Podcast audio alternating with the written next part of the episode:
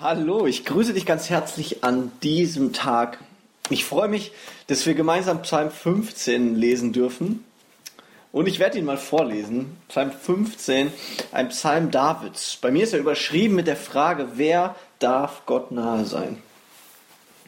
Und David schreibt hier, Herr, wer darf sich aufhalten in deinem Heiligtum? Wer darf wohnen auf deinem heiligen Berg?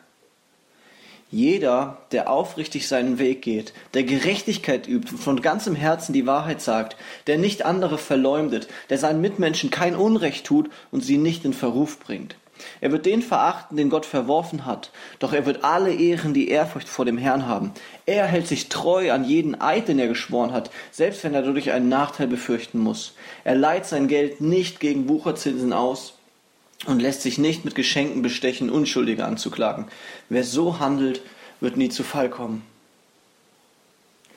Spannende Frage, ja, wer darf Gott nahe sein? David stellt diese Frage, Gott, wer darf bei dir sein, in deiner Nähe, in deiner Gegenwart, wer darf nahe bei dir sein?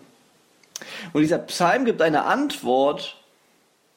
Hier steht, derjenige darf nah bei Gott sein, der aufrichtig durch Lebens durchs Leben geht, der nichts vorspielt, jemand, der Gerechtigkeit übt, jemand, der die Wahrheit sagt, jemand, der gut zu Menschen ist, jemand, der kein Unrecht tut, jemand, der nicht schlecht über andere redet, jemand, der Menschen meidet, die Gott verworfen hat, aber der die Menschen ehrt, die Ehrfurcht vor Gott haben, jemand, der jedes Versprechen hält, selbst wenn es Nachteil für ihn persönlich bedeutet, jemand, der großzügig ist und jemand, der sich nicht bestechen lässt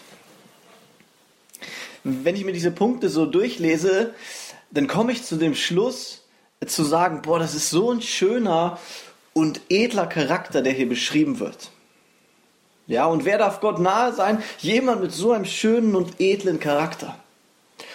Und es kann uns irgendwie ja Angst machen, weil ich glaube, wenn wir diese Liste durchgehen, ein paar von den Dingen erfüllen wir in unserem Leben, aber manche vielleicht auch noch nicht.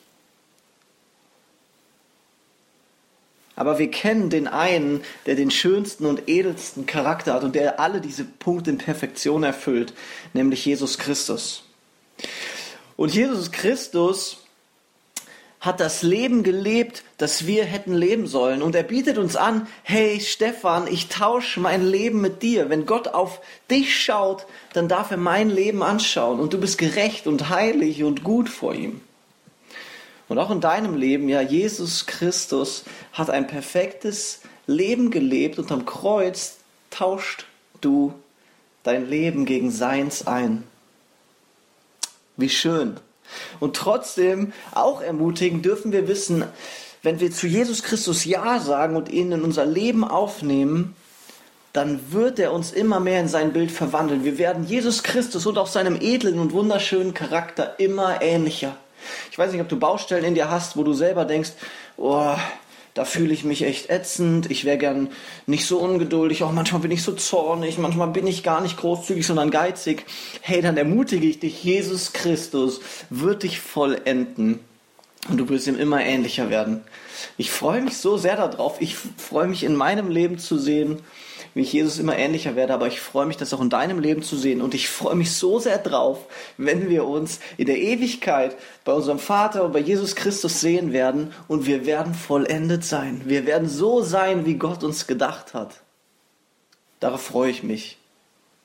Ich möchte beten für diesen Tag. Gott, du bist so gut. Du bist so gnädig und so gerecht und so heilig und wir dürfen bei dir sein. Ja, Jesus Christus, dieser Vorhang im Tempel ist zerrissen, der uns von dir trennt und wir dürfen einfach bei dir sein, weil wir gerecht gemacht sind durch deinen Sohn Jesus Christus. Danke, danke, dass er in unserem Leben ähm, auch uns zur Vollendung bringen wird und dass wir mehr sein werden wie du. Du bist so gut, wir geben dir diesen Tag und wir lieben dich. Amen.